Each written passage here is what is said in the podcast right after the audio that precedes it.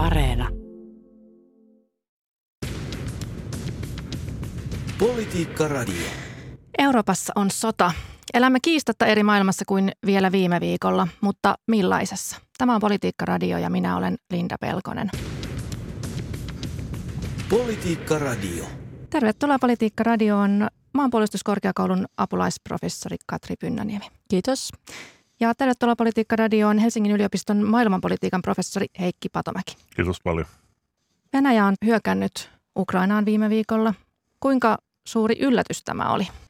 No pakko myöntää, että oli sikäli yllätys, että viimeiseen asti toivoimme, että Putin ei tätä askelta ottaisi, mutta samanaikaisesti saa, olemme saaneet, itse on seurannut kesästä asti, mutta su, suurin osa tuolta marraskuusta ja ehkä viime keväästä asti näitä joukkojen siirtoja. Eli asetelmaa sinänsä olemme sitä junan törmäystä pitkään seuranneet. Mutta.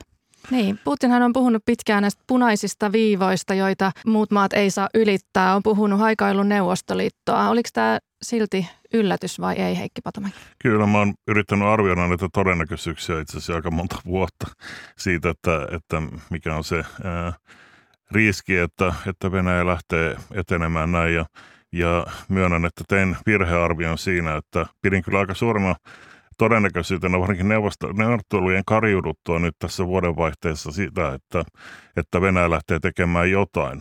Ja mä arvioin, että 25 prosenttia todennäköisyys, että Donbassin alueella Venäjä lähtee tekemään avoimesti sotilaallisia toimenpiteitä. Mutta se, että se lähtee hyökkäämään koko Ukrainaa tällä tavalla, oli mulle kyllä yllätys. Mm. Niin tosiaan me ollaan vuosikausia seurattu sitä, miten Putin on pitänyt aika kovaakin kielenkäyttöä ää, ja varotellut siitä, että jos tai tämmöisistä punaisista, punaisista viivoista, joita hän on pitänyt esimerkiksi se, että lähialueet liittyy NATOon tai että NATO, NATOn itälaajeneminen on uhka Venäjälle ja niin edelleen.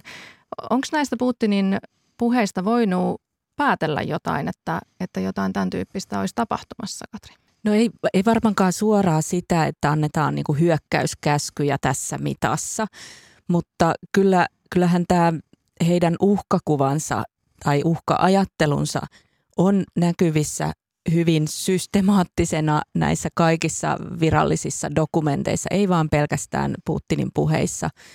Ja, ja siellä tosiaan on ajatus, että Naton sotilaallisen infrastruktuurin lähentyminen Venäjälle muodostaa – muodostaa uhan. Sitten 2014 sotilasdoktriinissa tehtiin sellainen muutos, jossa kaikki sotaharjoitukset määritellään niin kuin sotilaalliseksi uhaksi. Sitä ennen puhuttiin provokatiivisesta, eli siellä oli tällainen se, semanttinen niin kuin tauko ja, ja niin edelleen. Ja nyt kun itse on analysoinut tarkasti Venäjän kansallisen turvallisuuden strategiaa, joka tuli kesällä, ja, ja siellä hätkähdytti se, että muutettiin aktiiviseen muotoon väitteet Venäjään kohdistuvasta hyvin laaja-alaisesta Venäjän heikentämisestä talouden, politiikan muilla aloilla, jolloin niin kuin esitetään, vahvistetaan ikään kuin tämmöisessä strategisessa dokumentista ajatusta, että länsi suunnittelee jotakin, jotakin niin kuin Venäjän, Venäjän tuhoamista tai heikentämistä, niin – tämä oli ehkä itselleni sellainen ensimmäinen signaali siitä, että, että nyt on jotakin niin kuin eri, tavalla, eri tavalla muuttumassa kuin, kuin mihin me ollaan totuttu siihen puheeseen, että NATO muodostaa Venäjälle uhan, joka, joka sitten kuitenkin niin kuin asiantuntijoiden, venäläisten asiantuntijoiden niin kuin, uh, ajattelussa aina, aina saa sellaisen niin kuin ehkä semmoisen niin realistisemmankin – kaijun, eli ei, ei niin kuin välitöntä, välitöntä uhkaa ja muuta, mutta toki, toki siinä on niin kuin monta, monta puolta tässä. Niin, mutta tässä on pelattu sellaista peliä puolia toisia, jossa Putinin hallinto Venäjä on ajatunut nurkkaan, jossa ää, siis ensinnäkin tämä NATO laajeneminen on koettu ongelmaksi pitkän aikaa ja niin kuin Katri tuossa totesi, niin se mm, näkemys siitä, että se on uhka, niin on vahvistunut, tai tunne siitä, että se on uh, uhka, niin on vahvistunut. Mutta sitten tässä viimeisessä vaiheessa, niin kun Venäjä alkoi puhua punaista viivasta ja selkeästi laittoi joukkoja sinne lähistölle ja kaikki tietää, että satelliittikuvista ja niin edelleen ne nähdään, niin sitä on helppo tulkita uhaksi, eli se on ikään kuin uhka ää, ja, ja tota, siinä on vaatimus takana.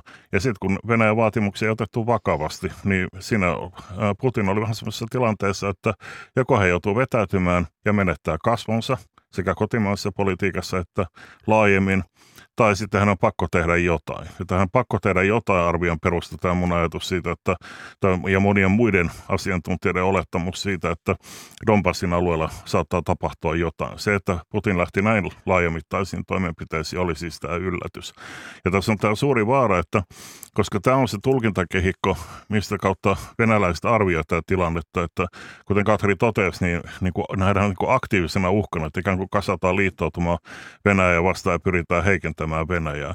No nyt nämä taloudelliset sanktiot, joita on asetettu ja asetetaan, jotka on paljon massiivisempia kuin mitä ää, varmaan useimmat oletti sekä lännessä että Venäjällä, niin ää, se on helppo tulkita tästä Venäjän näkökulmasta taas niin kuin lisää yritykseksi panna Venäjä matalaksi. Mm.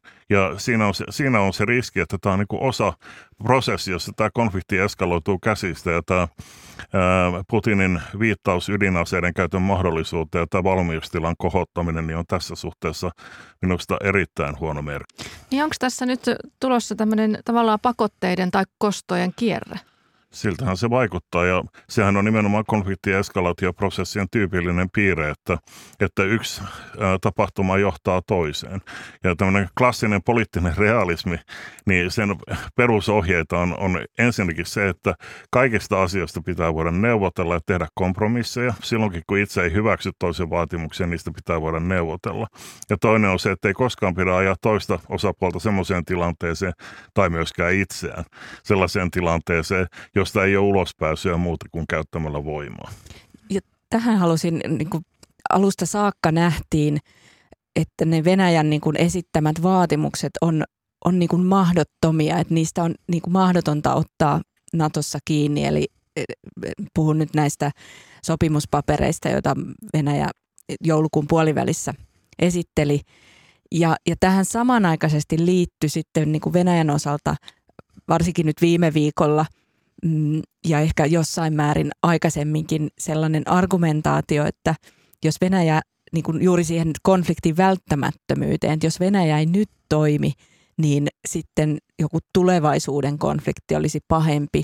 Esimerkiksi Putin puhui siitä, että miten Ukrainan Naton jäsenenä välttämättä sitten uhkaisi Krimiä. Eli, eli tässä on niin sellaisia hyvin erikoisia ö, ajatuskuvioita jotka on tuotu niin kuin perustelemaan sitä meille täysin käsittämätöntä päätöstä aloittaa sota, sota Ukrainassa. Ja ehkä tämä on asioita, joita me emme niin kuin tässä hetkessä nyt pysty niin kuin täydellisesti analysoimaan, mutta itselleni ainakin tämä ajatus siitä, mitä Venäjän puheissa nyt Putinin puheessa toistetaan siitä konfliktin välttämättömyydestä on sellainen, sellainen asia, jota pitää sitten jatkossa – niin kuin historioitsijat ja muut tietysti niin. tutkii niin. vielä tarkemmin. Niin. Että... Mutta jos saan ihan nopeasti reagoida tähän, niin, niin on samaa mieltä siitä, että, että Venäjän päätös ryhtyä tällaiseen hyökkäykseen on jossain varsinkin moraalissa mielessä käsittämätön, ja se on ehdottomasti väärin. Mutta minä en ymmärrä, että mikä siinä on mahdotonta sanoa, että niin kuin neljä sanaa, että Ukraina ei liity NATOon. Et Carlo Rovelli, joka on yksi tunnetumpia tämmöisiä fyysikoita, mitä maailmassa on, kirjoitti tämmöisen twiitin ja kysyi, että miksi on niin vaikeaa sanoa nämä neljä sanaa. Että mikä siinä on ongelma. Mm. Ja minusta siinä ei mitään niin kuin lähtökohtaisesti mahdotonta sanoa, että sotilasliitto ei laajene. Että me panostetaan mieluummin YK ja Etyjin kautta tehtävän turvallisuuteen, jossa Venäjä on mukana. Siis tämä keskustelu, kun on käyty, niin on nostettu aika paljon sitä, että, että ehkä kyse on semmoisesta niin periaatteellisesta. Niin kuin tavallaan Suomessakin myös, että me halutaan, että meillä on se NATO-optio, vaikka me ei liityttäisi NATOon, vaikka me ei sinne mentäisi, vaikka nyt viimeaikainen keskustelu onkin ollut kovin vilkasta, niin kuitenkaan me ei haluta, että joku muu valtio tulee sanoa meille tai tekee päätöksiä meidän pään yli, vaan että jokaisella suvereenilla valtiolla pitää kuitenkin olla se oma päätösvalta omiin. Kyllä varmasti niin kuin. tämä ja sitten ehkä se tietysti nyt tämä Venäjän päätös hyökätä Ukrainaan, niin se vie loputkin siitä luottamuksesta, jota, jota on ollut niin kuin Venäjän kykyyn ö, jollain tavalla toimia niin kuin siinä kansainvälisen järjestelmän puitteissa, niin ehkä kun tätä luottamuspääomaa ei ole, niin, niin tällaisten päätös pidättäytyä, niin kuin rajata itsensä ulkopuolelle sellaisesta liitosta, joka voisi vois sitten ennaltaehkäistä olemassaolollaan sitä Venäjän hyökkäystä, niin se ei, se ei vaan valitettavasti tässä kohtaa nyt vaikuta, vaikuta loogiselta. Mutta se, että joku tekee väärin, niin sitten seuraa, että muut tekee oikein. Kun me arvioidaan ää, normatiivisesti, eettisesti jotain tekoa, niin me pitää ottaa hy- huomioon sekä ää, tämän itse toiminnan hyveellisyys ja toimijuuden, toimijan hyveellisyys, toiminnan oikeellisuus, että se on oikeiden normien mukana, että toiminnan seuraukset. Ja nämä seuraukset on semmoinen asia, mitä niin tässä ei ole välitetty ollenkaan. Ja, ää, tämä niin kuin keskustelu on jatkunut ää, 30- ja 40-luvulla käytiin samaa keskustelua ja, ja ää, semmoinen periaate, mitä ää, monesti jotkut liberaalit internationalistit mielellään viljeli, että oikeudenmukaisuus täytyy tapahtua, että täytyy toimia oikein riippumatta seurauksista, niin se oli suuren kritiikin, realistien kritiikin kohteena ja sama argumentti soveltuu nykyisinkin, että, että fiat justitia pereat mundis tarkoittaa, että tapahtukoon oikeus, vaikka koko maailma tuhoutuisi. Että on se aika kova hinta, että jos me ajetaan, niin kuin se, eskaloidaan konflikti NATO-option takia sellaiseen tilanteeseen, jossa meillä on riskinä ydinsota, niin ei siinä kyllä ole minusta kovin suurta järkeä. Että, eikö se NATOn tehtävä niin tarjota turvallisuutta? Joo, mutta ku, tässä juuri, että kuka tässä nyt eskaloi, niin ollaan siinä tarkkoina, että, että tota, kyllä se Venäjä, itse näin silloin, kun asiasta kysyttiin viime viikolla, että Venäjällä olisi ollut mahdollisuus, siis teoreettinen mahdollisuus todeta, että, että hei, että me niin kuin vetäydymme, me pelastamme Euroopan sodalta ja me toimimme niin kuin oikein, vaikka kaikki niin kuin analyyttisesti sanoo, että tällaista mahdollisuutta ei ole, niin jotenkin sitä haluaa, haluaa myös nähdä, että, että on aina vaihtoehtoja toimia toisin siinä, siinä tilanteessa, mutta sitten ehkä meidän on syytä keskustella tässä myös siitä kehyksestä, jossa Venäjä tällä hetkellä niin kuin toimii siellä Ukrainassa, eli tämä vaatimus demilitarisaatiosta, eli käytännössä Ukrainan riisumisesta aseista ja, ja puheet siitä poliittisen johdon vaihtamisesta ja, ja siihen, siihen liittyvistä kaikista kaameuksista ja miten sitä perustellaan, niin ehkä se on nyt se tietyllä tavalla, kun on valittu tämä tie, niin nyt mennään sitten niin kuin loppuun asti ja, ja ainakaan... Niin kuin, niin kuin ydinsotaa asti esimerkiksi. Onko, no, onko siinä en, oikeasti, en, oikeasti järkeä niin ottaa edes sellaista riskiä? Että siis sehän on ihan, ihan järjetöntä toimintaa. On. Totta kai meidän pitää ymmärtää, että, että Venäjä olisi voinut toimia toisin ja sen olisi pitänyt toimia toisin. Ja siinä on monta vaihetta, missä olisi voinut toisin, toimia toisin, mutta niin myös länsi. Ja, ja tämä on niin kuin eskalaatioprosessi, missä on eri osapuolia ja kaikilla on oma vastuunsa siitä. Ja silloin kun me käydään tätä keskustelua Suomessa, tai englanninkielisessä tutkijayhteisössä maailmassa, me osallistutaan enemmän lännen keskusteluihin kuin Venäjän keskusteluihin. Ja silloin on olennaista niin kuin miettiä sitä, että mikä on meidän ää, toiminta, oikea toimintamme tässä tilanteessa. Ei se, mikä on, jos meillä on konflikti, niin mikä on sen toisen osapuolen oikea toiminta. Se on aina toisen syyttämistä ja, ja se ei johda kovin hyvää. Tämä, mitä nyt on tapahtunut, toki liittyy Venäjällä ää, niin kuin Venäjän yhteiskunnalliseen kehitykseen, missä on ollut monia ongelmallisia piirteitä. Autoritarismi on lisääntynyt, olikarkkien valta, korruptio ja monta muuta asiaa. Mutta siitä huolimatta, niin kun me toimitaan kansainvälisessä politiikassa, niin meidän pitää kuitenkin ottaa annettuna se, että tai suurelta osin ainakin annettuna useimmissa tilanteissa se, että, että niin kuin toinen valtio ja sen hallitus on legitiimi ja Putinilla on ollut myös paljon kannatusta Venäjällä, että se on legitiimi myös siinä populaarissa mielessä. Ja silloin vaikka ei pidetä siitä politiikasta, mitä ne harjoittaa ja vaikka nähdään, että ne tekee monia asioita väärin, niin pitää silti yrittää ymmärtää asioita myös sen toisen toimijan näkökulmasta. Ja jos me ei sitä tehdä, jos me ei kyetä niin kuin ikään kuin neuvottelemaan tämmöistä peruskysymyksistä, onko järkeä, että NATO laajenee, NATO-optio, onko se niin tärkeä, että me riskeerataan ydinsota. Että niin, siinä on, täytyy ottaa huomioon niin kuin se kokonaisuus, mihin tämä oma toiminta kuuluu.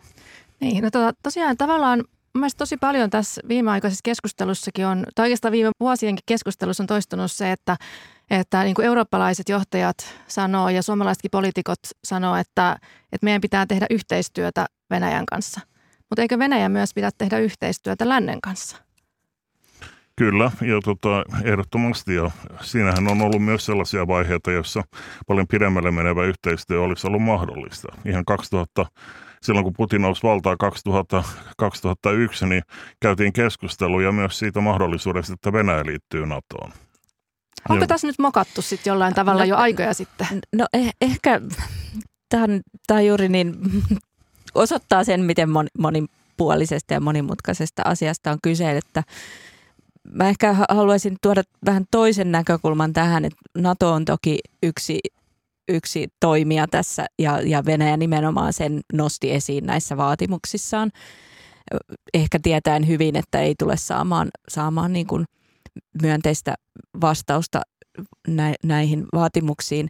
Mutta se toinen on sitten 2000, tai toinen olennainen on tietysti 2014 alkanut Ukrainan konflikti ja Venäjän niin kuin sotilaallinen operaatio Krimillä, joka sitten itsessään on luonut prosessin, jossa Ukraina ja Venäjä on lähtenyt niin kuin liikkumaan aivan eri suuntiin ja, ja on, on niin kuin Ukrainassa vahvistunut ajatus, päätös siitä, että maa haluaa kuulua Eurooppaan. Me tiedämme Ukrainan niin kuin EU, vaikka EU tota, ja Eurooppa prosesseista, että se on ollut hyvin, aina, aina niin kuin veivataan siinä välissä, että miten se talousintegraatio nyt pitäisi minne suuntaan mennä, mutta tämän, tämän niin kuin kahdeksan vuoden aikana ja nyt viime, vuonna, viime viikolla tuli uusia mielipidemittauksia, jotka osoittaa selvästi sen, että ukrainalaiset on eri mieltä. Ja samaan aikaan tämä sota on myös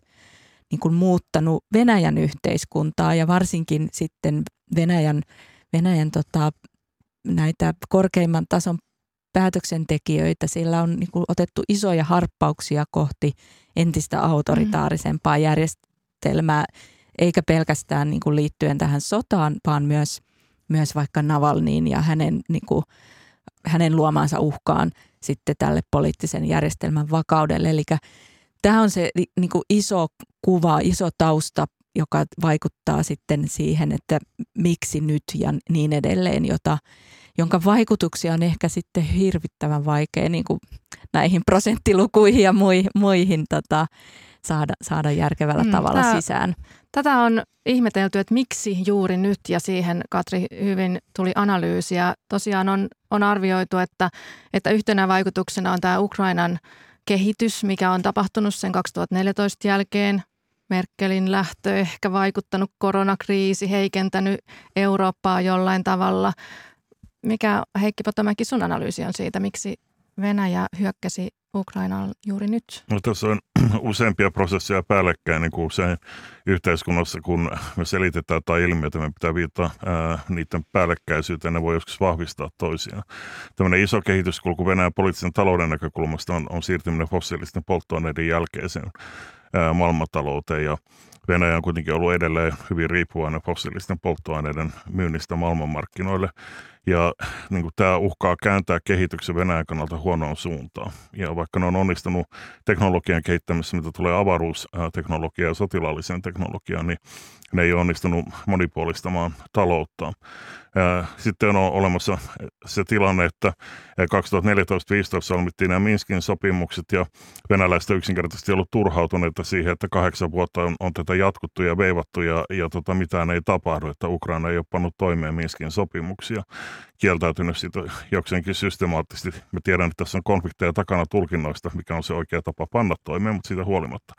Ja sitten tässä on semmoinenkin näkökohta, mikä on saattanut vaikuttaa tähän ajatukseen, että Ukrainan asevoimia on vahvistettu myös länsimaisella teknologialla ihan viime aikoina. Ja se on saattanut johtaa siihen ajatukseen, että Ukraina saattaa yrittää ratkaista tämän Donbassin alueen konfliktin asevoimin. Ja niin kuin ikään kuin ennaltaehkäisevästi lähdetään ottamaan myös se huomioon. Sitten tässä kaiken takana on tämä iso, iso tarina ja kuvio. Ja sitä Ukrainan NATO-jäsenyyskeskustelu alkoi 2008 silloin, kun NATO piti kokouksia ja ikään kuin ilmoitti, että tämä tulee tapahtumaan jossain vaiheessa, niin niin, ää, niin tämä on siinä takana, että tämä tunne siitä, mikä Venäjällä ää, niin kuin osittain oman propagandan tuloksena ää, tuotettu, mutta, mutta en mä epäile, etteikö nämä johtajat myös uskoisi siihen tarinaan, mm. että, että tämä toisen maailmansodan tyyppinen ää, hyökkäyssota Venäjälle, vaikka se ei niin olisi ehkä todennäköisin vaihtoehto, niin on kuitenkin aito riski. Joo, no mä haluaisin vaan ottaa kantaa tähän. Tosiaan Minskin sopimuksesta on monta tulkintaa ja se, miten Venäjä sitä haluaisi toteuttaa, niin on, on Ukrainalle epäedullinen, jolloin on, on niin kuin selvää, että, että sellaisen Trojan hevosen niin kuin hyväksymistä sinne osaksi omaa poliittista järjestelmää, niin ei, ei varmasti, mutta varmasti olisi niin kuin ollut, jos tahtoa löytyisi, niin Venäjänkin löytää, löytää siitä joku, mutta toinen pointti on tämä, että mä kyllä en näe sellaista tilannetta, että Ukraina olisi, olisi aidosti pyrkinyt aseellisesti ratkaisemaan, ratkaisemaan sitä konfliktia, varsinkin tilanteessa, jossa Venäjällä on puolet sen ase, asevoimaa sinne rajalle vietynä. Eli sinänsä tämä argumentti ei kyllä kyllä saa multa minkäännäköistä kannatusta. Mun pointti ei ollut sanoa, että ne, että ne oli tekemässä niin tai ei ollut tekemässä niin. Mun pointti oli sanoa, että, että se, että Ukrainan asevoimien kapasiteettia lisätään, niin venäläisten suunnittelijoiden näkökulmasta niin voidaan tulkita uhkana siitä, että tämä Donbassin alueen tilanne yritetään ratkaista asevoimia. Ja venäläishän tässä nimenomaan on tulkinnut Minskin sopimusta sillä tavalla, että se, se tota, kieltäisi Venäjältä, Ukrainalta kaikenlaisen kansainvälisten kansainvälisen harjoittelun, mikä on erittäin pitkälle menevä vaatimus. Politiikka Radio. Politiikka Radiossa puhutaan Ukrainan ja maailman tilanteesta. Täällä studiossa haasteltavana maailmanpuolustuskorkeakoulun apulaisprofessori Katri Pynnöniemi ja Helsingin yliopiston maailmanpolitiikan professori Heikki Patomäki ja minä olen Linda Pelkonen. No nyt tilanne on kuitenkin se, että Venäjä on hyökännyt Ukrainaan – Miten tämä hyökkäys vaikuttaa suurvaltojen suhteisiin, Heikki? Sehän on jo vaikuttanut ihan dramaattisella tavalla ja tällä hetkellä me nähdään prosessi, jossa Venäjä yritetään poissulkea melkein kaikista kansainvälisen yhteistyön muodoista. Että on nyt käynnissä jopa hanke, että Venäjä yritetään saada pois YK turvallisuusneuvostosta, mahdollisesti koko YKsta. Mitä se merkitsisi? No sehän jos ne, jotka tuntee historiaa, muistaa, että miten 30-luvulla sitten ää, niin kuin suurvalta toisen jälkeen niin, ää, heitettiin ulos kansainliitosta ja miten se ennakoi toista maailmansotaa Japanin ensimmäisenä Manchurian hyökkäyksen jälkeen. No, ollaanko ja, tässä nyt kolmannessa maailmansodassa niin kuin jossain on povattu? No, tai lähellä sitä. Tota, Onko se mahdollista? Nämä merkit on ollut ilmassa. Siis nämä kehityskulut liittyy myös äh, paljon isompiin kuviin, jotka koskevat suverenien valtioiden roolia kansainvälisessä järjestelmässä, globaalia poliittista taloutta ja äh, kehityskulkuja siellä. Ja, ja tässä on pitkään ollut erilaisia tendenssejä, jotka on vienyt maailmaa kohti sellaista suuntaa, että, että tämmöisiä konflikteja tulee. Se, että se on saanut tämän nimenomaisen muodon ja tapahtunut näin nopeasti, on ollut vähän äh, yllätys, äh, että ajattelin, että 2030-luvulla päästään tällaiseen tilanteeseen, mutta nämä tendenssit on ollut aika selviä tähän suuntaan. Ja, ja tota, ää, se, mitä, t, mitä mä toivon... Tendenssit että, maailmansotaa kohtiko? Niin. Ja ää, niin globaalia milita- sotilaallista katastrofia tässä on rakennettu nyt jo 20 vuotta ainakin. Ja äh, Irakin sota oli yksi keskeinen käännepiste siinä prosessissa, joka johti tämän tyyppiseen toimintaan. Ja Venäjä siis on kerta toisen jälkeen veronnut siihen, että mitä Kosovossa ja Irakissa ja Afganistanissa ja niin edelleen länsimaat on tehnyt. Siellä on vaihdettu hallituksia ja käytetty sotilaallista voimaa välillä YK on valtuutuksella osittain ja välillä ilman sitä valtuutusta ja niin edelleen. Ja, ja tota, kun yksi luo ennakkotapauksia ja toinen käyttää sitä kaksi väärää, ei tee yhtään oikeaa. Mutta se ongelma on se, että kun se prosessi etenee, niin silloin ne vastakkainasettelut myös kärjistyy. Ja tässähän ei ole kysymys pelkästään Venäjästä, vaan myös Kiinasta. Ja meillä on niin tämä iso kuva siinä, että, että Kiinan ja Yhdysvaltain kilpailu maailmantaloudessa niin on johtanut myös sotilaalliseen kilpailuun. Ja mm. Taivanin kysymys ja Etelä-Kiinan meri ja niin edelleen niin, ää, on niin tämä iso akseli. Ja tässähän koko ajan on, käydään keskustelua myös siitä, että miten Kiina suhtautuu tähän Ukrainan sotaan ja konfliktiin. Putin kävi hakemaan sieltä tukea ja niin edelleen. Mutta tietysti mielessä tänne kaikki paikat on täynnä tätä, näitä analogioita toiseen maailmansotaan, mutta itse asiassa mä itse aina ajatellut, että muistuttaa pikemminkin enemmän sitä kehityspolkua, joka johti ensimmäiseen maailmansotaan. Ja siihen kuuluu näiden liittolaissuhteiden niin kuin tietty ää, joustavuus, fluidisuus, se, niin että se muuttuu nopeasti, kunnes sitten vakiintuu ja sitten me tiedetään, että ketkä on ne vastakkaiset osapuolet. Ja sitten ne alkaa kerätä eri valtioita ympärille ja siinä mielessä tämä sotilasliittojen rakentaminen Naton, Naton laajeneminen mukaan lukien, niin, ja niin kuin ennakkotapauksena sille, että mitä tulemaan saattaa pitää myös mu, muissa osissa maailmaa, meillä on jo Shanghain sopimus ja niin edelleen, niin ää, on minusta aika huolestuttava merkki. Me ollaan menossa ihan väärään suuntaan. Ja mä toivon, että tämä nyt käsillä oleva ydinsodan riski saisi ää, toimijoita ajattelemaan asioita vähän uudella tavalla. Niin, tässä tosiaan Putin on kertonut laittaneensa ydinaseensa valmiustilaan. No se on itse asiassa asiantuntijoiden mukaan hieman epäselvää, että mitä se sitten kaikkineensa tarkoittaa, mutta kyllä on erittäin huolestuttavaa, että myös mm, niin kuin siitä Venäjän tv ikään kuin puhutaan uh, hyvin vakavana, vakavana merkkinä, että et, tota, se on, se on niin kuin pöydällä eri tavalla kuin 2014 esimerkiksi. Onko tässä ja, nyt joku rautaesirippu laskeutunut? Ollaanko me jo tämmöisessä kylmän sodan tilanteessa? No itse asiassa kylmässä sodassa niin äh, vallitsi kuitenkin konsensus siitä, että äh, ydinsota ei kukaan voi voittaa, ydinsota ei voi käydä ja ydinaseet on ainoastaan pelotetta varten. Se, mitä, mitä nyt ensimmäistä kertaa on tapahtunut, ja Putin on ottanut tässä kyllä aikamoisia askeleen, että on ruvettu aktiivisesti uhkailemaan ydinaseiden käytöllä. Et silloin kun Neuvostoliitto hajosi, niin kuin Chirinovski puhuu vähän tämän suuntaisia. Mutta tällaista ei ole kyllä kuultu kenenkään kylmän sodan aikana puhuvan. Mm. Niinistö, tasavallan presidentti Sauli Niinistö totesi, että emme ole menossa kylmän sodan aikaan, vaan johonkin vielä kylmempään. Tai kuumempaan. Niin, mitä se on?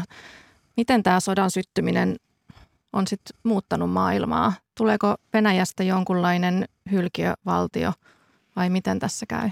No, vaikea sanoa. No, no tänään sitten nähdään niin kuin tarkemmin taloudellisia äh, vaikutuksia Venäjälle ja varmasti tämän viikon aikana vielä lisää – ja tosiaan YKssa oleva prosessi on, on myös hyvin, hyvin vakava, merkittävä. Että Miten Suomen pitäisi toimia tässä tilanteessa? Mä muutama päivä sitten sanon, että on, on, on tota kolme skenaariota, miten tästä voidaan mennä eteenpäin. Yksi, yksi skenaario on se, että tämä kaikki johtaa Putinin aseman horjumiseen, mikä on hyvin mahdollista. Ja se tietysti olisi jossain mielessä niin ikään kuin onnellinen loppu, mutta se olisi vain välivaihe tässä prosessissa, koska se ei muuttaisi näitä isoja periaatteita mihinkään. Toinen on se, että tämä sota loppuu nopeasti. Putin saa jonkunlaisen ää, haluamansa kaltaisen rauhan aikaa. Tämä alkaa näyttää yhä epätodennäköisemmältä päivä, päivältä, mitä pidemmälle mennään siihen suuntaan. Kolmas vaihtoehto on sodan eskalaatio mahdollisesti ydinsodaksi. No niin, näihin synkkiin sanoihin on, tota, täytyy nyt lopettaa. Hei, kiitos oikein paljon tästä mielenkiintoisesta keskustelusta. Helsingin yliopiston maailmanpolitiikan professori Heikki Patomäki ja maanpuolustuskorkeakoulun apulaisprofessori Katri Pynnönniemi. Kiitos. Kiitos. Politiikka Radio. Ja Politiikka Radion Areena jatkot. Täällä tosiaan studiossa Helsingin yliopiston ja maailmanpuolustuskorkeakoulun apulaisprofessori Katri Pynnönniemi ja Helsingin yliopiston maailmanpolitiikan professori Heikki Patomäki. Ja jatketaan siitä, mihin äsken jäätiin. Eli, eli Heikki, kerroit kolme skenaariota, mitä voi tapahtua seuraavaksi. Eikö diplomatialla ole enää mitään, mitään mahdollisuuksia vai onko? No kyllä ehdottomasti, että siis tämä konfliktin eskalaatioprosessi on niin kuin se, mitä nyt me nähdään, mutta kyllähän sitä voidaan lähteä deeskaloimaan, eli, eli purkamaan auki. Mutta nyt nämä toimenpiteet, mitä nyt tehdään, ei ole ää, askeleita siihen suuntaan. Molemmin puolin niin kuin viedään vielä enemmän äärimmäiseen muotoon tätä, tätä vastakkainasettelua, mutta kaikki sodat aina loppuu ja jossain vaiheessa – ja se, millä tavalla ne ää, aika harvoin loppuu, on se, että yksi osapuoli voittaa ja sanelee ehdot. Mm. Yleinen ää, tapa, millä sodat loppuu, on se, että päädytään jonkunlaiseen neuvotteluratkaisuun kuitenkin lopulta tavalla tai toisella, mikä edellyttää kommunikaatioyhteyttä, diplomatiaa ja niin edelleen. Ja kyllähän on jo näiden päivien aikana nähty, Macron on puhunut Putinin kanssa, nyt on neuvottelut käynnissä siellä valko ja keskusteluja. Tiedä, mitä niistä tulee ulos, mutta kuitenkin tämmöisiä yrityksiä puolia ja toisin on, että tätä kommunikaatioyhteyttä pidetään auki. Ja kyllähän se nyt on niin, että että diplomatia, siis kommunikaatio, jossa tunnustetaan toinen osapuoli ja sen, että kummallakin osapuolella on, ää, eri osapuolella on, on legitiimejä vaatimuksia niin kuin neuvottelujen lähtökohdaksi, niin on se tapa, millä ää, väkivalta voidaan lopettaa.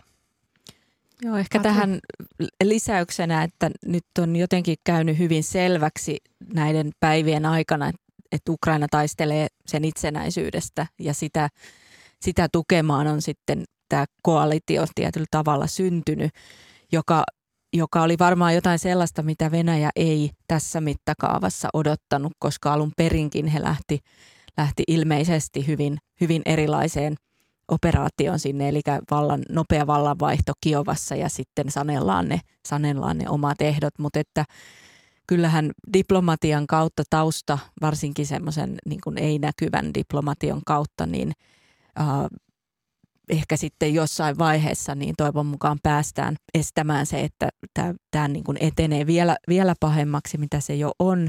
Mutta että lyhyenä kommenttina, niin kun katsoin sitä listaa, ketä Venäjä on lähettänyt sinne Valko-Venäjälle, en nyt tiedä tarkalleen missä kaupungissa he tapaavat, siitäkin oli eri, eri tota, erilaisia informaatioa, niin ei, en kyllä pidä sitä missään muodossa niin kuin sellaisena vakavasti otettavana paikkana, mutta että toki hyvä, että sellainenkin, sellainenkin keskusteluyhteys on olemassa.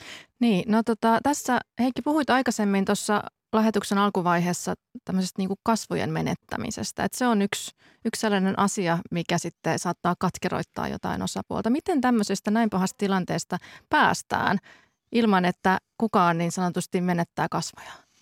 Joo, tämä kasvojen menettämisen puoli on yksi, yksi olennainen. Toinen on se, että rauhantutkimuksessa usein tehdään erottelu niin kuin tämmöisten olema, eksistentiaalisten identiteettiin liittyvien kysymysten ja intressien välillä. Intressit on neuvoteltavissa, mutta nämä eksistentiaaliset kysymykset ei. Ja silloin pitää niin kuin tunnistaa, tunnistaa se, missä ne on. Tähän liittyy vielä se lisäongelma, että jokainen päivä sotaa lisää tietysti lisää valtavasti katkeruutta ja polarisaatiota ja vaatimukset siitä, että Putinin hallinto pitää saattaa lailliseen vastuuseen. Venäjä ei kuulu esimerkiksi kansainväliseen rikostuomioistuimeen, mutta silti vaaditaan, että Putin tuomitaan siellä ja niin edelleen. Tällainen, äh, tällaiset pyrkimykset ja täh, siihen, tähän liittyvä niin kuin katkeruus ihmisiä kuolee ja ja kaupunkeja tuhoutuu, ihmisten arkielämä niin kuin suistetaan raiteeltaan ja ihmiset kokee eksistentiaalista ahdistusta ihan niin kuin peru, hyvin perustavassa merkityksestä on hirveän vaikea kääntää, että juuri sen takia niin niin kuin sotaan ryhtyminen on aina hyvin vastuutonta ja vaarallista. Mutta mitä tässä nyt on paljon spekuloitu sitä, onko teillä vastauksia, mitä Venäjä tavoittelee, mitä, mitä Putin haluaa kaikella tällä? Mun, mun mielestä heillä on, he on niin kuin aika julkis, julkisuuteen tuonut aika selvästi ne tavoitteensa. Ja, ja siinä Eli... yhteen kietoutuu niin kuin se ajatus Euroopan turvallisuusjärjestelmän muuttamisesta niin, että Venäjän intressit niin kuin tulevat enemmän huomioiduksi ja siihen liittyen se, että Ukraina on, Ukraina niin kuin siellä ainoasti tällä hetkellä puhutaan Ukrainan joko hajottamisesta tai Ukrainan liittämisestä, liittämisestä niin kuin jollakin tavalla siihen Venäjän, Venäjän tota, piiriin. Niin. Mutta riittääkö, riittääkö se, että, että tota Ukraina saataisiin vallattua? Ähm, Mä en usko, että Ukrainaa saadaan vallattua sillä tavalla, että siellä on mitään pysyvää ää, rauhantilaa niin sen valtaamisen jälkeen. Että, tämä on hyvin analoginen esimerkiksi Irakin operaation kanssa, että siinäkin parhaimmassa tapauksessa Venäjän kannalta, että ne tosiaan onnistuisi vallottamaan nämä suurimmat kaupungit ja niin edelleen. Niin, ja sitten sit kääntyy tämmöiseksi partisaanitaisteluksi venäläisiä vastaan ja se tulee jatkumaan pitkän aikaa, että ei tälle sodalle ole mitään päätepistettä, että jos tavoitteena on vallottaa Ukraina, niin se ei kyllä tule onnistumaan. Eli se, ne rajallisemmat tavoitteet, jos ne on vielä voimassa, mutta ne rajallisemmat tavoitteet oli aika yksilitteisiä. Minskin sopimuksen toimeenpanoja ei NATO-jäsenyydelle Ukrainalle. Ja, ja tota, nyt on sitten spekuloitu, kun tälle tielle on lähetty, mitä muita tavoitteita Venäjällä voi olla. Ja meillä ei ole mitään varmaa tietoa siitä, että onko nämä tavoitteenasettelu muuttunut ja laajentunut. Ja sitten toisaalta, koska tässä on tämä kosto ja vihan kierre, mikä me nyt nähdään, niin, niin pahimmassa tapauksessa Venäjän hallinnon tavoitteet on jo ehtinyt muutamassa päivässä mm. muuttua. Niin, mulla, mulla on ehkä täh, tähän juuri kommentti, että itse näen, kun luen ja yritän sitä venäläistä strategista ajat, ajattelua tulkita, niin heille nimenomaan tämä Minskin sopimus ja ei NATO-jäsenyyttä, niin he, ne on niin kuin tulkitaan sellaisena, että Ukraina on sitten niin kuin Venäjän, Venäjän hallinnassa, vaikka se ei olisikaan niin kuin virallisesti menettänyt itsenäisyyttään, mutta nyt tämän sodan aloittamisen jälkeen sitten tilanne on ihan, ihan erilainen. He varmasti hakee niin kuin, nyt puhutaan miehityksestä ja muusta, joka ei tietenkään voi johtaa mihinkään, mihinkään niin kuin hyvään lopputulokseen.